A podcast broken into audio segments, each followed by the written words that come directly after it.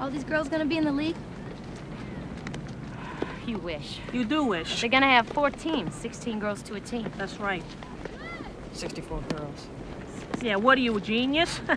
You know, they got over 100 girls here, so, um, some of yous are gonna have to go home. yeah, sorry about that. Come on, Doris. Those people are jerks. What do you man. mean, some of us?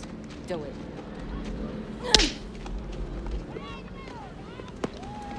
Okay, some of them are going home. Hey, how did you do that? Excuse me. Hey, this is Derek, and this week I have another special guest sliding in to chat about A League of Their Own here on Superimposed.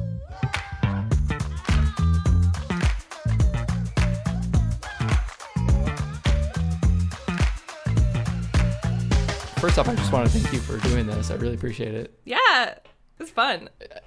yeah, I know we had talked at work a, a little bit about you had some uh, cool ideas for podcasts. I don't want to talk about them here. Don't want to give any any of your secrets out. I thought this would be kind of a cool idea for you to to learn the ropes if if that's something you wanted to do. So Yeah, no, I think it, that's really it's really fun for me. Also, I feel very opinionated about this topic and definitely my like greater podcast idea for the future is like always looming. Will I ever do it? Unclear, but do. It's a brilliant idea that I won't.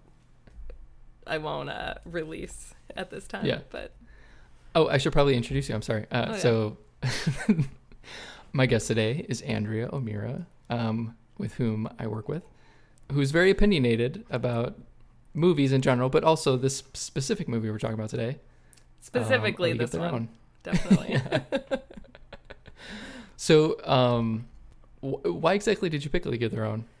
Um, I think so. I loved it so much as a child. It was there's like this movie and then that thing you do, which is the other. You did that on your podcast a couple weeks ago. Yeah, we did. Yeah. Um, were like my two favorite movies as a child, and I watched them in a crazy way. Like not in a way that you're like, oh, I like this movie, but in a way that it, it feels like specifically young girls get into things where it was like the only thing that mattered to me and i would Like it, like it was made for you. Yes.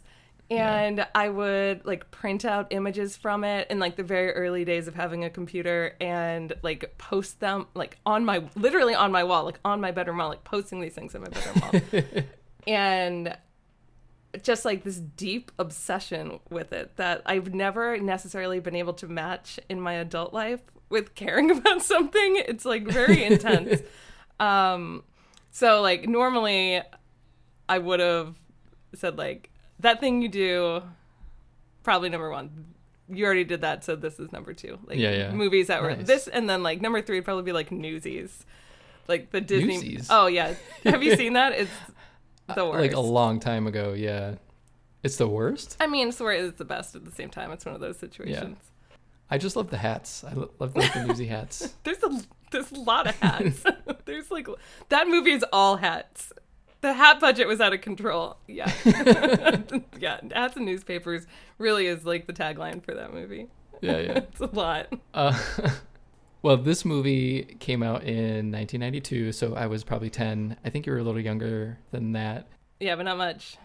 Uh, League of Their Own was made on a 40 million dollar budget. It brought in 132 million worldwide, which is like crazy. I didn't realize it made that much money. Yeah, I kind of thought it was like a sleeper hit, but maybe not. Apparently, oh well, apparently not.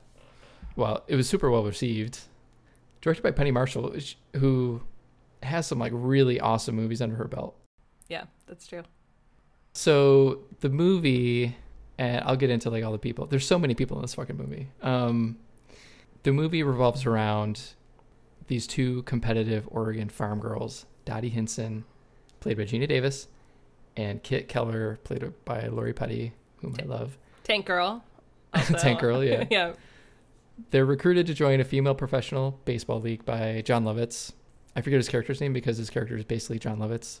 Yeah, th- I mean, isn't his character always Jon Lovitz? Like, my dad told me, I think uh, at the time that like my Jon Lovitz was the funniest man in America, and it really implanted in me. And ever since, I've had a crush on him. So it's really problematic and weird. But yeah, so On Jon Lovitz, really? yeah, I'm like the only one.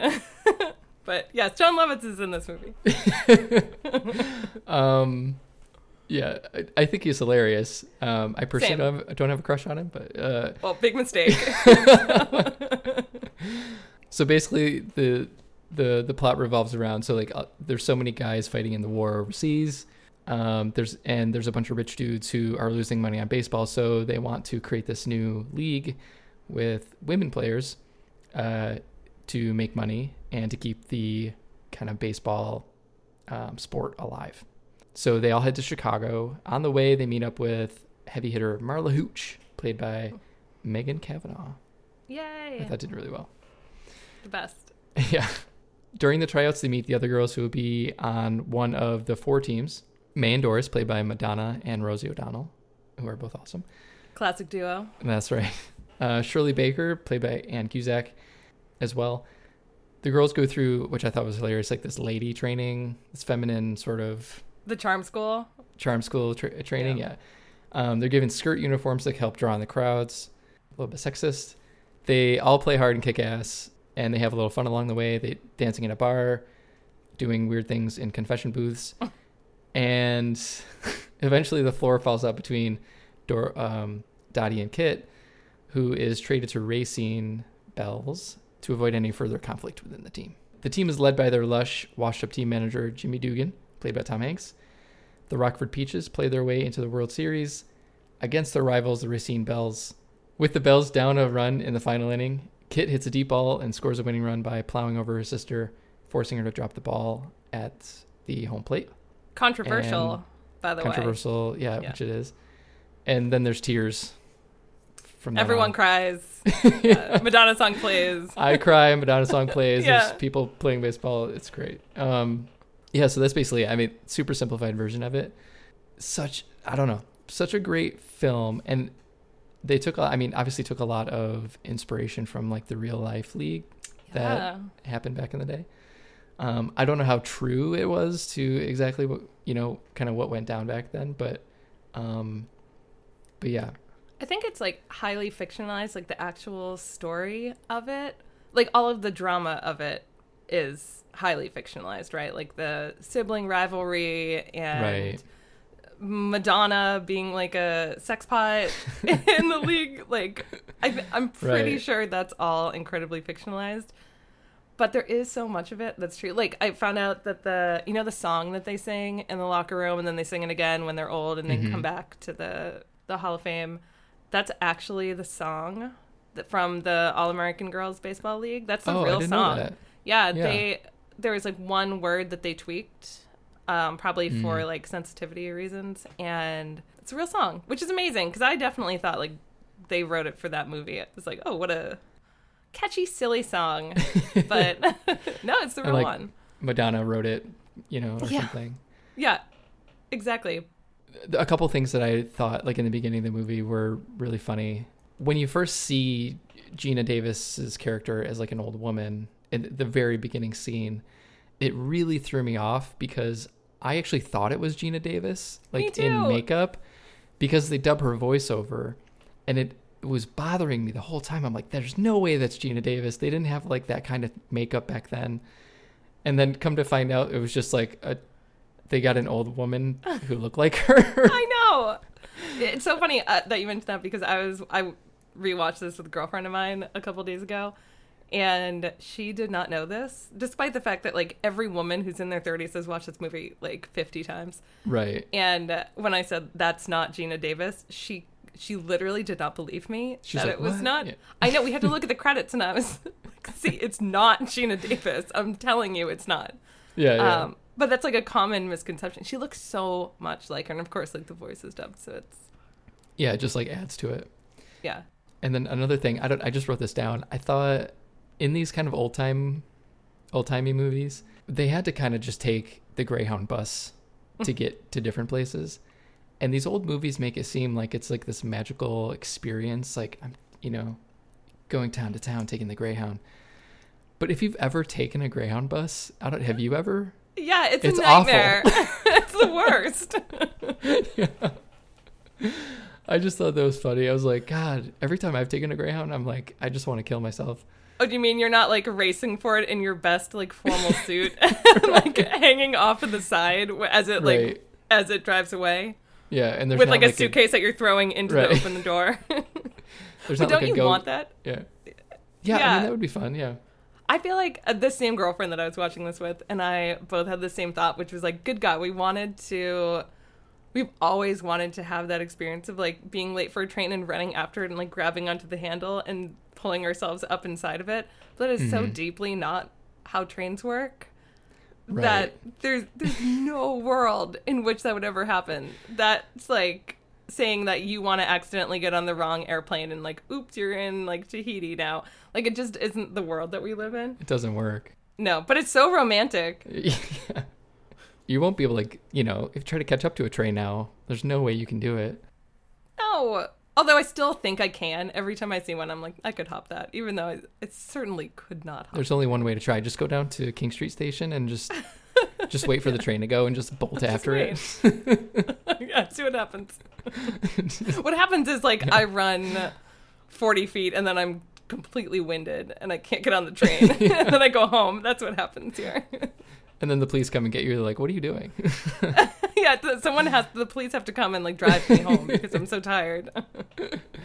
I love too how okay, like nowadays, Jon Lovitz's character would have just been incredibly offensive in everything he was saying, but it made me laugh out loud. I read that they they had more lines for him that kind of they were more subdued, but they loved the fact that he was just this like grotesque, hilarious character that they just they got rid of all those lines and just kept the funny ones. Uh, It's probably a good call because the like the lines he has are pretty rough. so I can't imagine what else he would say. Yeah, the God, what was the one um, where they were in Wrigley Field or the, whatever the fake name yeah, of the quote field unquote was, Wrigley Field. And he was like, "Oh, he's like, I got to go back to my wife and pickle tickle or something like that." And I was like, Oh, it's pickle tickle. yeah, I made a strong note of that. That it was give my wife a little pickle tickle. "Yeah, Which I did like as many times as I watched this as a kid. I never, ever, ever got. you never It- understood the reference." Yeah, No, I was just like, oh, he's so wet. My dad loves him. And then watching it as an adult, I'm like, God, that's so Yeah. dirty. or just like I feel like it was ad lib, the one where they're he was talking to them at the farm, and there's a cow in the background, just like being a cow, and he's like, "Shut up, you," you know. yeah, he's like, "Well, you shut up? Uh, Do I have the movie memorized? It's possible. yeah, I just thought it was hilarious. He's a delight. Yeah. Do, do you have a favorite scene in the movie? like I might have said this to you before. I am obsessed with any time that Tom Hanks yells. Yeah. Like I, he is just like the best yeller I've ever seen. It's not even screaming; it's specifically yelling, which I can't define. But he does it better than anyone else, and he does it in so many movies. But he looks like he he's just so enraged, and so I love it when he's yelling. One of my favorite scenes is when he's yelling at Doris because she misses the cutoff man Mhm. when she's throwing and she's I think she's playing like center field or something, and she misses the shortstop. And then he is like visibly shaking as he's talking to her, and there's like a spit coming out of his lips. And I don't know why. It's not a great scene. There's way better scenes in this movie, which I actually think is a great movie. But he is just so angry. And I love Yeah. it because he does it in such a way that doesn't. It, it's actually kind of amazing to see, like, when men are angry, it can be scary. Right. But he is never scary. And when I watch that, I'm just kind of like, I want.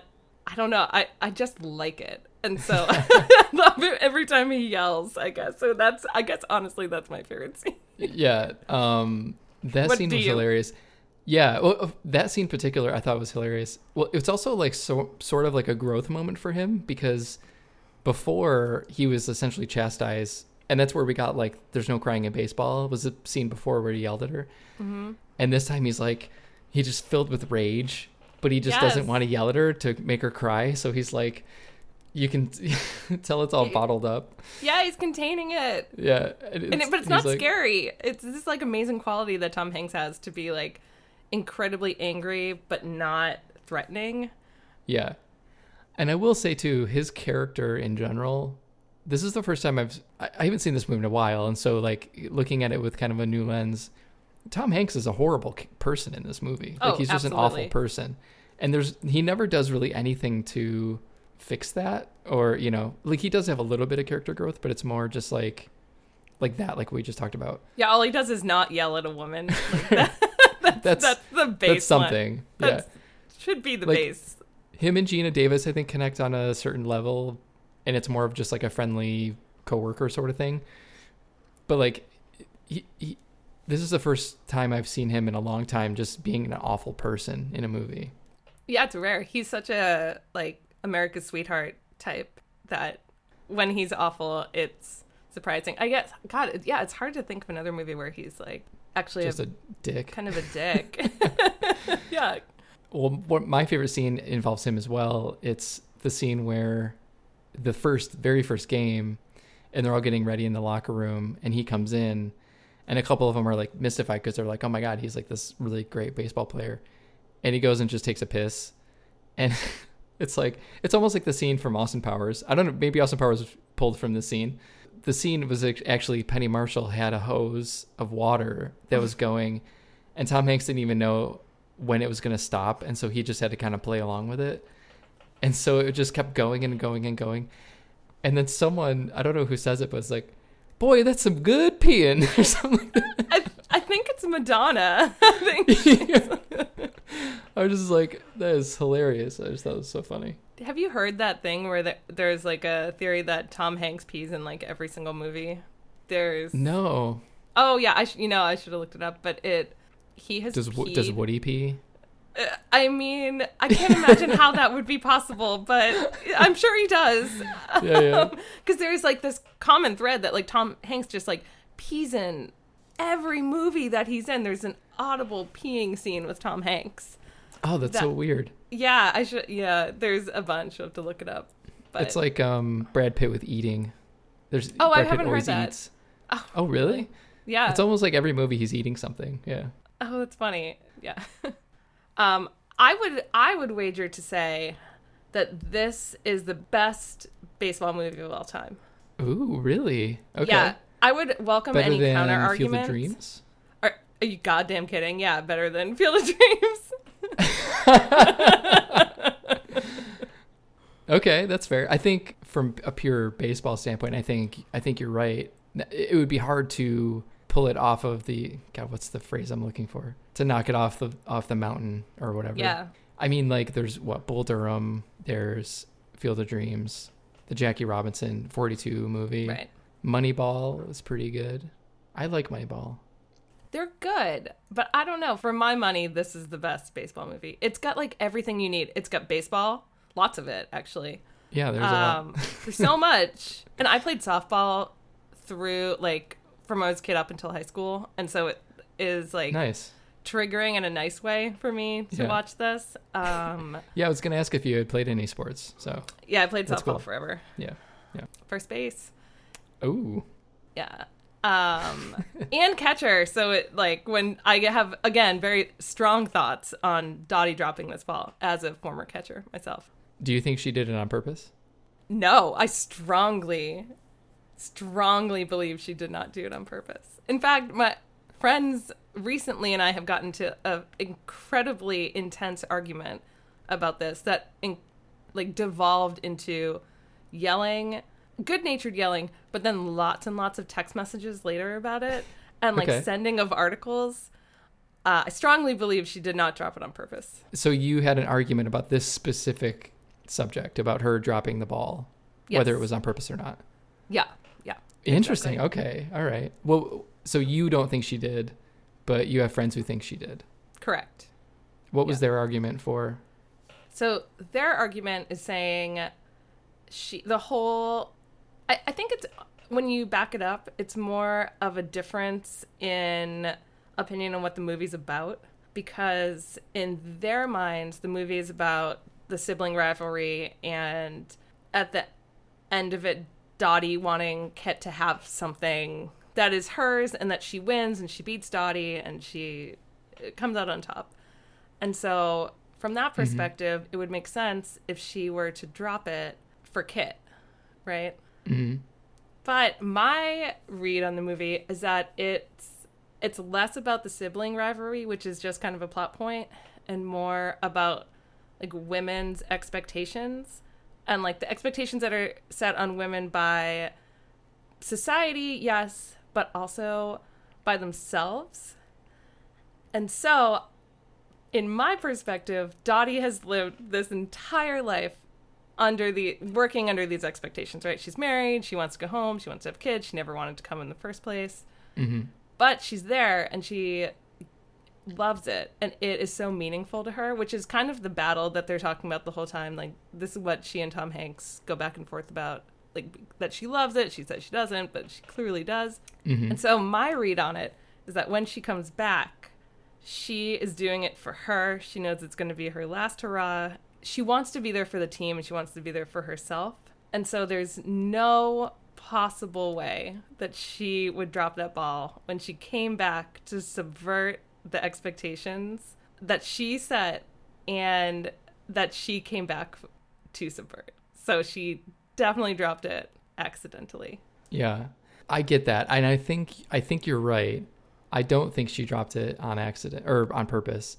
There is something to be said though of like right before the inning starts, you see Dottie go over and look at Kit, and Kit is crying in their dugout, and you get the sense that Dottie sort of feels for her, That's true. but at the same time, you wonder. So like when Dottie, or sorry, when Kit comes up to bat, there's what two people on, and Dottie goes up to the pitcher and is like, you know, pitch high because she can't hit the high ones. That's a callback to the beginning of when Kit couldn't hit the ball, which was thrown high, but like I I got the sense that she was sort of setting up Kit for some sort of thing, but I don't I don't know. Yeah. you could see there was like some sort of sisterly love there and i don't know if she was like just giving her a shot or a chance to do it herself. She couldn't do it her for her obviously.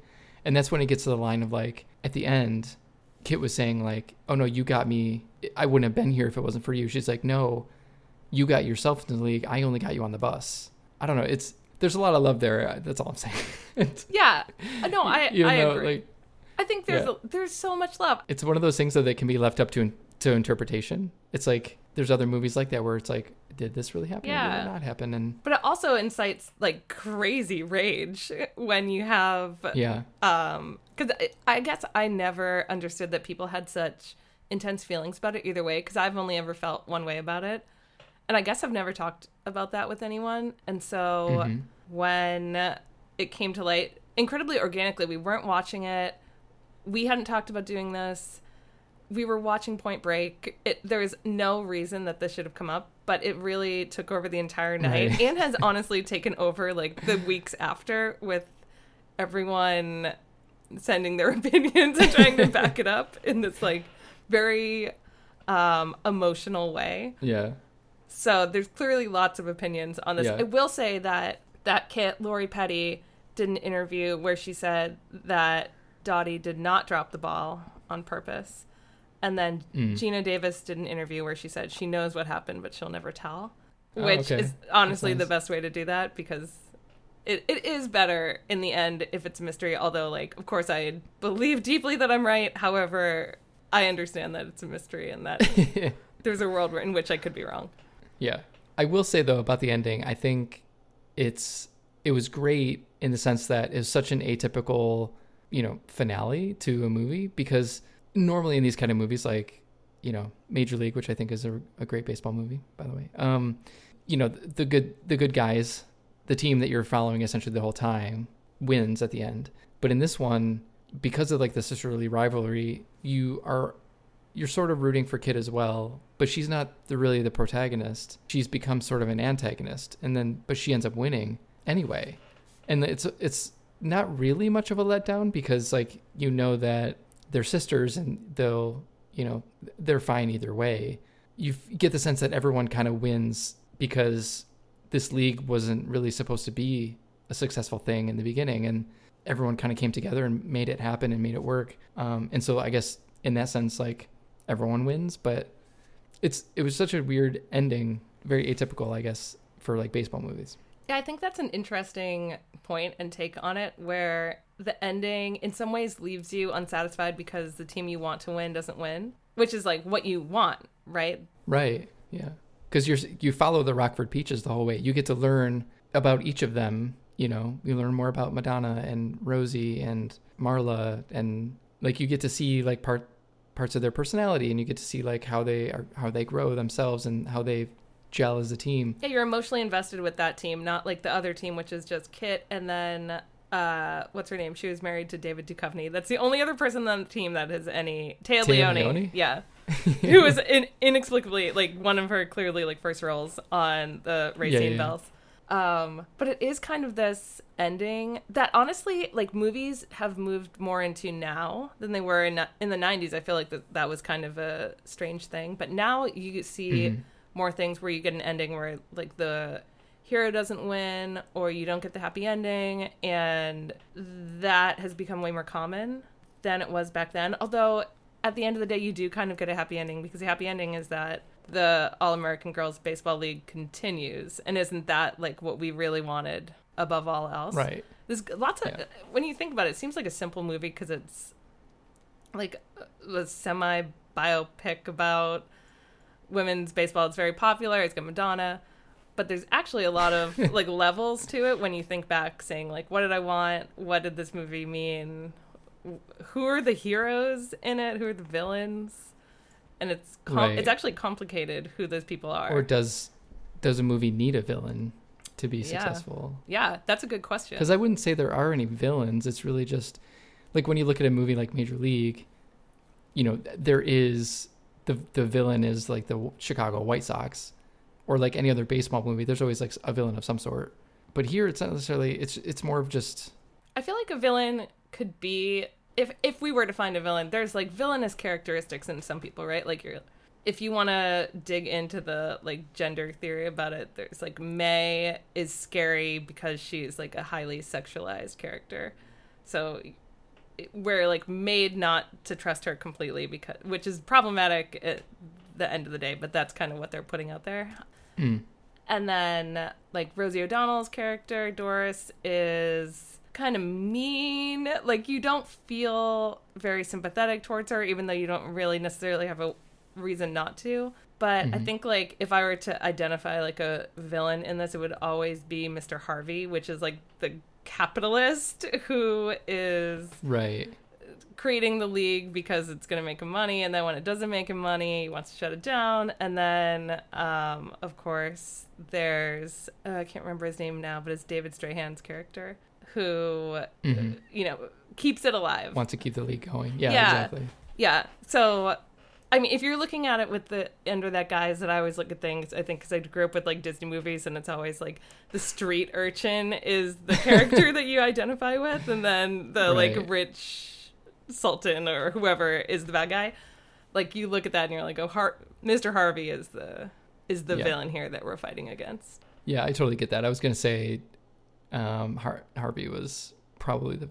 If you could think of a villain in this Yeah. movie, it would probably be him, or to some extent Tom Hanks, who was working against the team for for half the movie. yeah i guess that's true but it's because tom hanks' like inherent charm makes it hard to see him as a villain because even when he's doing bad things you're kind of like "Ah, but you're just so charming i don't know i Oh, can't hate Tom you Hanks. how could i hate him american You're treasure so lovable. Look- he's so yeah. lovable He's got those squishy cheeks. the little cheeks and these little like pizza lips which is a term i came up with years ago for like met like red lips that makes it look like you just ate a greasy piece of pizza nice.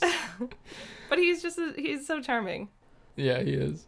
All right, I have some trivia here, which I'm probably sure you already know. no i want to I want to know it All right, so all the injuries and bruises in the film were real that the act- actresses received during filming. So like that huge, I forget who got it, but she got that huge bruise on her leg. that was real That was real, yeah. That and they said it took wow it took a couple months to go away. The actresses auditioning for the film, all of them had to prove that they could play baseball. And all the actresses cast in the film, aside from Geena Davis, did their own stunts. The only thing that Geena Davis, Geena Davis did all her stunts except for the the split i was gonna ask did she do the when she caught the ball. yeah She so I read she can do or she at the time she could do splits, but she couldn't slide into a split, and so they had to get someone to like do it for her. The editing is amazing then because it looks, it definitely looks like she's doing that split. Um, all the characters in the Baseball Hall of Fame at the end of the movie are real players from the league. Oh my god, I did not know that. Wait, so all of the older ladies who are acting in like the is that what you mean? Not the actresses, but the the the women playing in, in the end credits to that really sad Madonna song. Oh, oh god, yeah, the most heartbreaking Madonna song.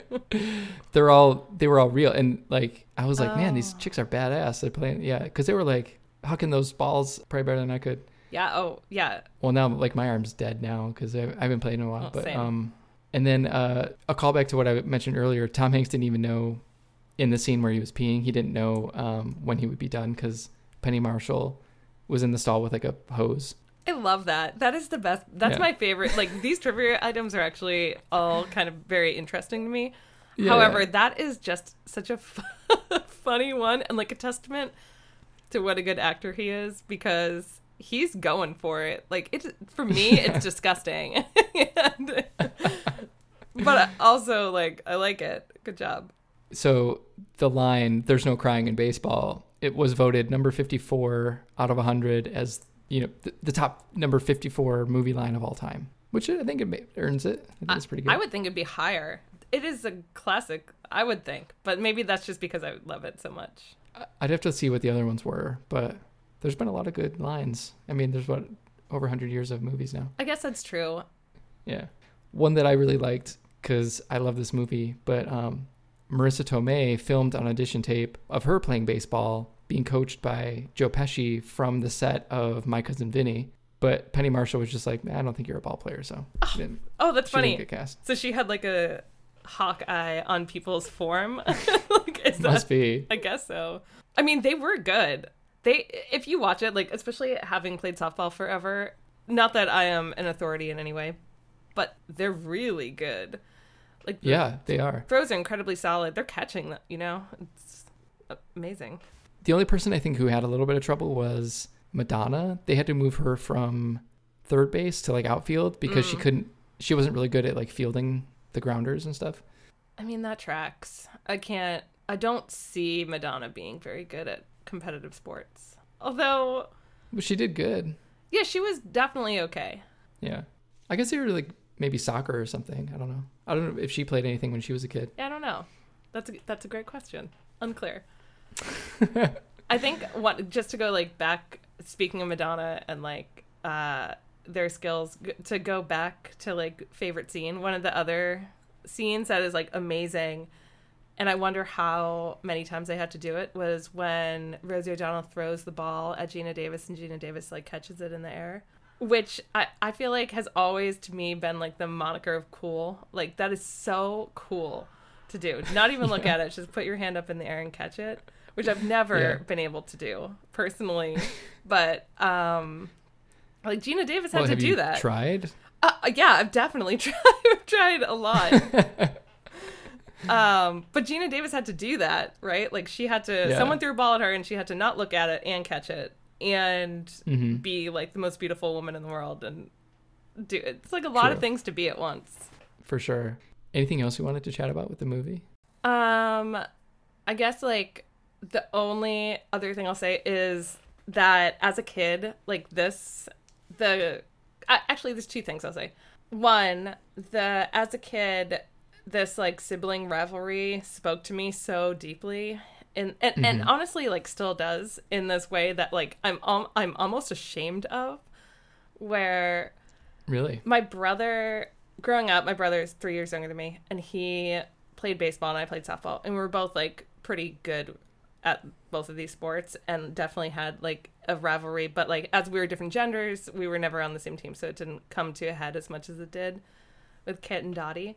But like that watch rewatching this it reminded me that i still feel incredibly competitive with my brother in this like very different way because we don't we don't play competitive sports anymore. Obviously we're both in our 30s like it, that's not the life that we live at this point. But now it's moved into these strange things. And as i was rewatching this i was just thinking like god this like competitive nature never goes away with you. So like Mm. we it used to be competitive in sports. And now it's more like who can get our parents the best christmas gift? And i've never won because my brother always wins this but and i don't think he knows it's a competition because he he definitely does not know that this is a competition but i feel deeply that it is and so every year i'm like battling against especially when like i was like tw- like 25 and working in like a nonprofit theater hmm. and making no money. So I would get my dad like a framed photo of myself for Christmas. and then my brother would get him like a leather jacket. Jesus. We're still like having these competitions. And so like watching this reminded me that like, oh my god, this shit never goes away. Like you are always doing this. Their sibling rivalry was very re- reminiscent to me of this like lifelong thing that never like I imagine if Kit and Dottie were here today, they would still be like fighting over who brought like the best casserole or yeah. whatever they were doing. Yeah. Who knitted the uh, knitted the best blanket or something? Yeah. Yeah, something like that. My sister is three years older than me, and we actually were on the same baseball team that my dad coached when we were kids in little league. We were never like that competitive though in that sense. It was always like we never competed for like the same position or anything, so it was never like that big of a deal. But it was fun to play. It was always fun to play. Yeah, I think I have like a competitive nature that you've probably seen this before at work in some ways where like No, it comes Yeah, I know it's it's shocking. That like cannot be denied. And I'm I am positive my brother does not feel this way anymore, but like every single I definitely am still like, okay, I gotta one up that leather jacket. Every thinking about that leather jacket. I will say though, if we ever make it back to the office after this quarantine and you want to bring your glove, I'm always happy to like do some do some catching or something over lunch break if you want. yes. In two years when we get back into the office, I would love to do that. Oh my god. That sounds like a lot of fun. So I did come up with a sequel idea for this, but it's probably it's going to be like atypical. Um, and normally in the past I've done kind of like a play by play for these, but I'm just going to kind of do some quick highlights here. So basically, I was trying to think of like I, I thought this was wrapped up really well. We know that the league went on for a couple years, and it's not it's no longer around obviously, but there are other women's sports that are really big and like have come about since then. So I thought it'd be interesting to do not necessarily like a league of their own two, um, but sort of like a like an homage sort of thing with the WNBA. So Hmm. so following like the beginnings of the WNBA with the main storyline focused on the three kind of major players. I don't know if you're very familiar with the WNBA. I'm not No. very in particular. Oh, we should we both should be, but yeah. no. But um, so the three main players were Rebecca Lobo, Lisa Leslie, and Sheryl Swoopes, who eventually played for Seattle Storm. And so the the movie essentially would start out with because the league didn't get started until like '97 ish, um, or late '90s.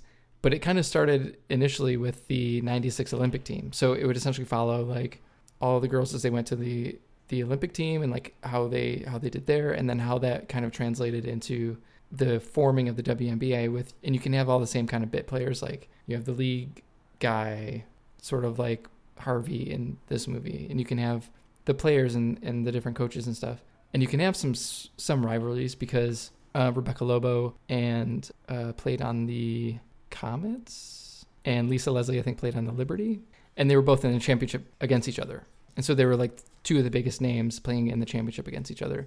Um, and then there's also Sheryl Swoopes, who missed a lot of the season because she was pregnant.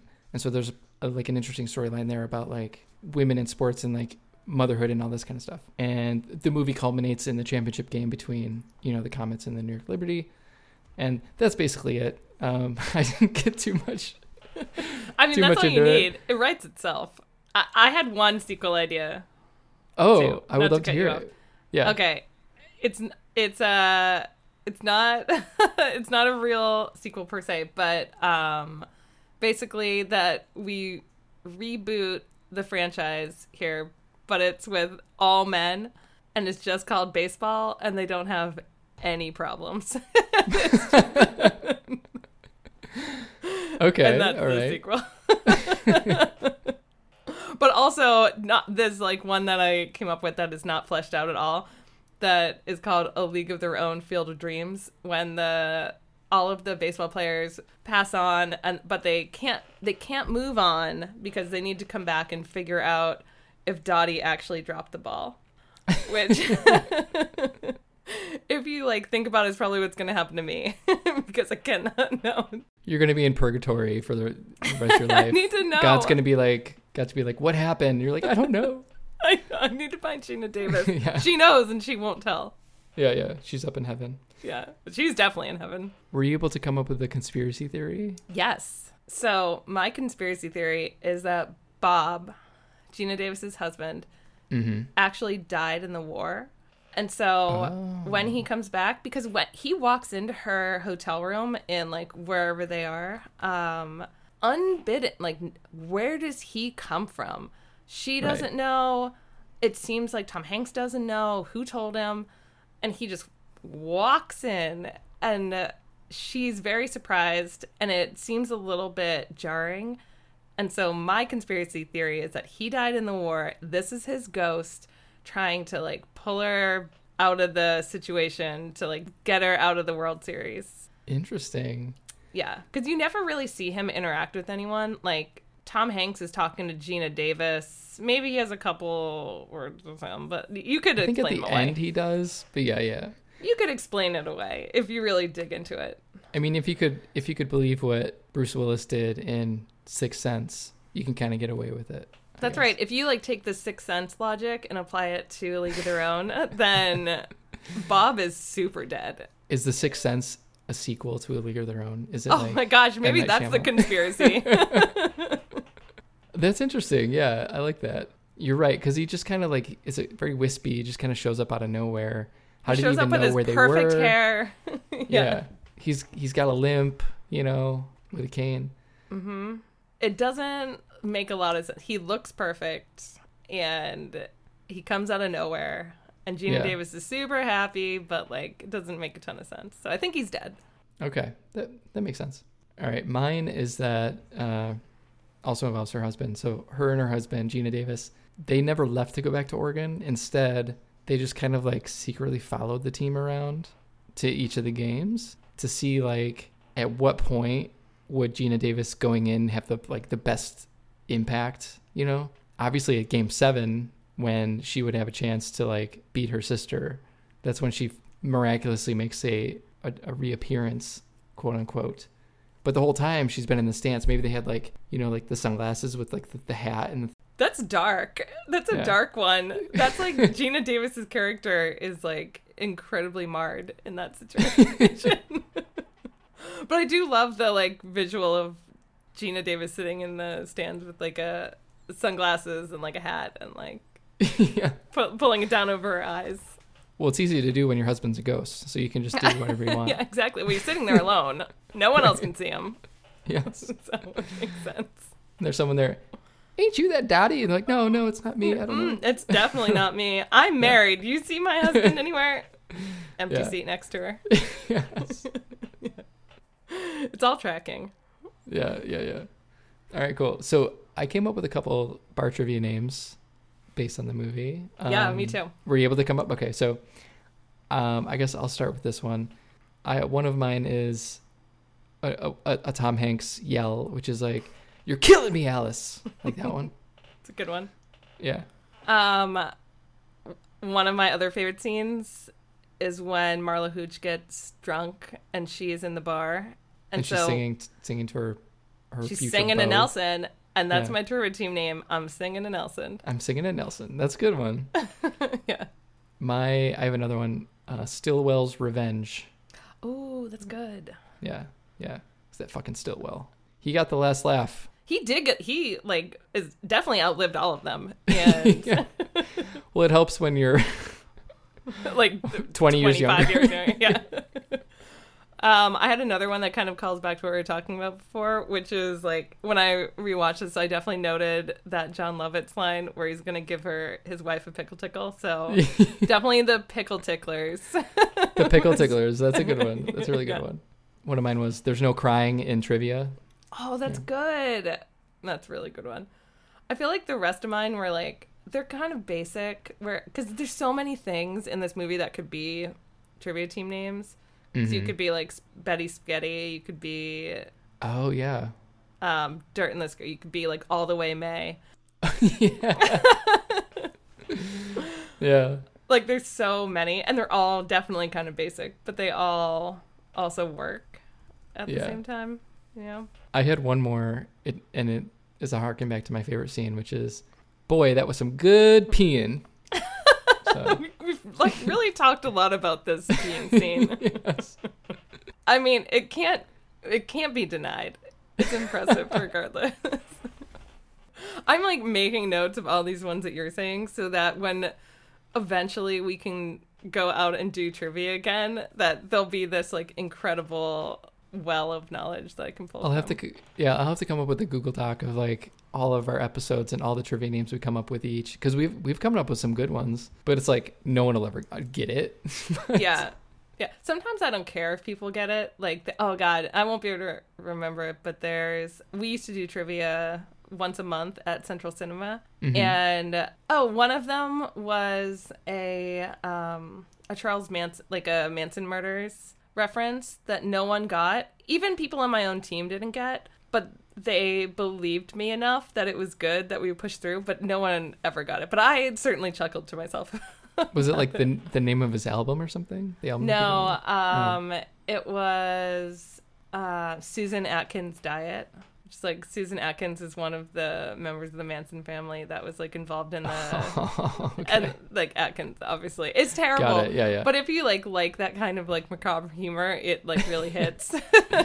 I wouldn't have got it either. I'd be Yeah. like, what? Susan Atkins. yeah, it's it's like only for a really specific group of people. Well, okay. So for the for the top five this week, you well, we actually went back and forth on this quite a bit, but I think we settled on the top five Madonna songs for each of us. And so this was your movie, so you get first dibs. Okay, so my first thought was that I was gonna do five songs from Evita, which honestly and truly love as Okay. a mo- as a movie. You can do and as a that. I mean, no one's I know, stopping you. I know, but then I thought about it and I was like, no, that that's not totally accurate. Yeah. So I think um, I definitely I chose the songs that were my favorite as a child, and that I Mhm. would record on my like boombox off the radio, and then two from Evita. Okay. So, uh, take a bow, which was not Okay. like a huge hit, but is very emotional and Mhm. definitely made me feel things as a kid. For me, again, it was very like early Madonna stuff from when I was a kid, and I it just starts. It's got to start with La Isla Bonita. That is on my list too. Yeah, yeah. Nice. Probably, I think her best song of all time. Just in I would not disagree with that. Yeah, great song. What was your number two? Number two was Borderline. Oh, okay, yeah, yeah. It I loved um, as a kid and is like poppy and fun. Oh, for sure. I got to go with my number two, Material Girl. Mm, classic. Yeah. You don't seem too excited about it. I mean, it's good. It's good. if you like that sort of thing, it's if, fine. if you're into that sort of thing, it's great. okay. I just love that. So we we had a friend who had VH1 and like MTV, and so they would videotape a, lot- like a lot of music videos for us for like me and my sister, and so we would just we would just have videotapes, and one of the like Material Girl was one of them, and I loved that video as a kid. I just loved watching that video. It's a great, it's an amazing video. It's a good song too. I don't mean to like. Yeah. You hate it. It's fine. I just, it's the worst song I've ever heard, but that's fine. All right. What you got next? Okay, my next one, and this is like kind of a cop out, but this used to be my playground. Ending credit song from A League of Their Own. Oh wow. Okay. The song slaps. It's so it's so good. That song just like by the end of A League of Their Own, I'm crying super hard. And then they play the song and then I'm crying double hard. And so it's like imprinted on me. okay. God, where am I? Oh, okay. Um, number three, I think for me is "Open Your Heart" from the True Blue album. Oh, that's a good one. Yeah. So I hadn't heard that in forever. And so yesterday when I was kind of like thinking about these, I was going through I was listening to like all the albums obviously. And I heard that I was like, "Oh my god." Like I feel like my sister used to listen to that over and over and over and over again. And so it just hit me really hard. I was like, "Oh my god, I remember this like crazy." And it's a really good song. And so that prompted me to text her. I was like, "What are your top 5 songs?" That's a great song. I forgot about it, honestly. Open your heart. Oh, you're gonna No, I'm not you gonna gonna sing. sing it? The audience does not want to hear me sing. I don't know. Who knows? Get me drunk I've, and I've heard you do karaoke before. Yeah, I'll do karaoke, but not not for a podcast. Uh, my next favorite, uh, moving into my Evita choices, is Buenos Aires from Evita, which is like a a real peppy one before like everything goes to shit in that movie. Long story short, she's arriving in Buenos Aires Mm, and she's it. very excited, and her, like her her song choice uh, matches her excitement level, and nice. also matches mine at that point. So You're just so excited for her. I'm very excited for her. So Yeah. that that's my choice. Out of all the Madonna songs, that is my number four pick. Nice. My number four is like a prayer. Classic again. Yeah, Good choice. again, that's a good one. classic. No, that's a good one. Yeah, no, I mean, yeah, obviously. I do have other ones on here, and we could talk about it after this. But um, I think in terms of just like nostalgia factor for me, like a prayer, also a very good video, by the way. I feel like that's my favorite Madonna video. But like that video was so upsetting to me as a child, which I think is why I really liked it. And I can remember so many specific scenes from it that hmm it's obviously very good because it imprinted on me so deeply. Yeah. It's one of like it's a very just like epic song in terms of like there's layers of there's ch- choral stuff and there's like just a lot of stuff that she was I think playing around with at the time and it's not like your typical like when you hear like the true blue stuff it's just like 80s synth and stuff like that and this is this kind of took her up a level which I thought was Yeah. kind of interesting. Yeah. I, I think that's why it was so popular because it like felt a little bit different, but not different enough that it was weird, but just like slightly tweaked. But I think she got in trouble for that video too. But um, so my last choice from Evita, as I said, um, has to be the classic "Don't Cry for Me, Argentina." Mhm. which was on the radio all the time, which is actually kind of an amazing feat for a musical to get on like mainstream radio. And I love it. And to this day, I sing it in my car all the time. Oh really? A- absolutely. If you look at my Spotify, you see like that song come up all the time because I'm just like playing it over and over when I'm singing in my car. I love it. Um, it is a good song. That that song I've heard for sure. Yeah, yeah, because it was on the radio, which is amazing. So I gotta choose that as my as my last. Madonna pick. Yeah, Oh, gotta my last pick has got to be Vogue. Oh, that's so good. Yeah. Yeah, good song, which I didn't I didn't actually know it. It was just kind of like this throwaway, not a throwaway song, but like it was a song she recorded, but she didn't have an album to put it on, so they put it on the Dick Tracy soundtrack album that she made. And so it's like you got all these kind of like hippy dippy Dick Tracy songs, and then this song at the bottom, and it's like it just makes no sense. But yeah, the reason I love Vogue is because I love Pose as well. Have you seen the new season? No, um, Okay. I haven't seen the first season, but I've seen Paris is Burning, Oh. which is like the documentary, obviously that Yeah. like inspired that. Yeah, I th- I've watched like all this Ryan Murphy stuff, and somehow I haven't gotten to that. He's just so prolific that like there he comes out with like six things a year, and then I can't keep up. But that's on the list. But I love Paris Yeah, I is. Burning. Well, this is like a dramatized version of Paris is Burning, essentially. Do you have any other songs that you like of hers outside of your top five? I mean, do you want me to keep going on about my Evita songs? So, so many. I will say I I love mean, this. you can if you want. I mean, no one wants this. It- literally, no one wants this. But there is another Evita song that I love called "Another Suitcase, Another Hall," and it's just like a weird. It's almost like a talk singing situation, like they do in like a lot of operas. Yeah. and no one likes it because it's a throwaway song where they're kind of just like describing Madonna leaving Mm. and like sleeping with a bunch of different people to get like sleeping her way to the top essentially. hmm But I freaking love it. I can't like all the Madonna songs that are like Madonna songs are fine, but I've like really imprinted on this Evita soundtrack. Well, there are some there are some post like late '90s, early 2000s stuff that I do like. So like "Secret" from Bedtime Stories, I think is a Mm. really good song. That's a good song. What about Frozen? That was the next one. Yes, Frozen from Ray of Light. I remember that video of her like that was the first time I saw like henna and she's doing Yes. this thing like Didn't she turn into a bunch of ravens or something? yeah, like out in the too? out in the desert or something. Yeah. Yeah. Um and then Hung Up is probably my probably the next one. I don't think I know that one. It's the it's from Confessions on a Dance Floor. Mm-mm. I You don't know that song? it. I'm gonna post. Well, go listen to it. Yeah, I will. It was like Right post away. my Madonna phase. Really, if it's not on a, the Evita soundtrack, I don't know what it is. But I was yeah, I was listening to the her album that came out last year and I was like, what is this? This is Yeah, doesn't sound like her at all. It's She's 62. Isn't that crazy? yeah, it is crazy. She looks amazing, She does. but when you're incredibly rich, it's easy to look amazing. So Yeah. I'm I do it on the cheap. So yeah, yeah. I think it's clear we do it on the cheap. Yeah. Did you have any final thoughts or anything you wanted to talk about with the movie or anything else we chatted about?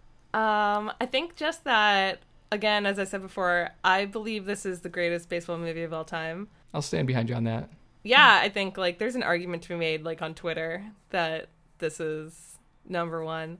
Yeah. And then that like I truly believe at the end of the day this is like a this is a movie about like women's expectations Mm-hmm. and like the expectations we put on ourselves. And so when I rewatch it I'm just reminded of that every time. Especially nowadays. Those expect we can we can look a little bit higher than what is we may think. For sure. No, I agree with that 100%. Yeah. Yeah, but I loved rewatching it. It was definitely a reminder of my like childhood mania about it. So that was fun. Yeah. yeah.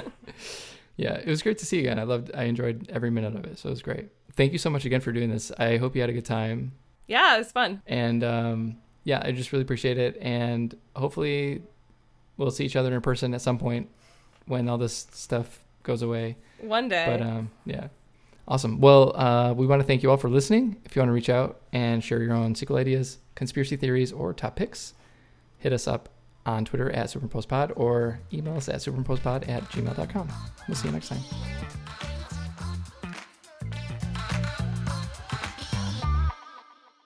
Boy, that was some good peeing.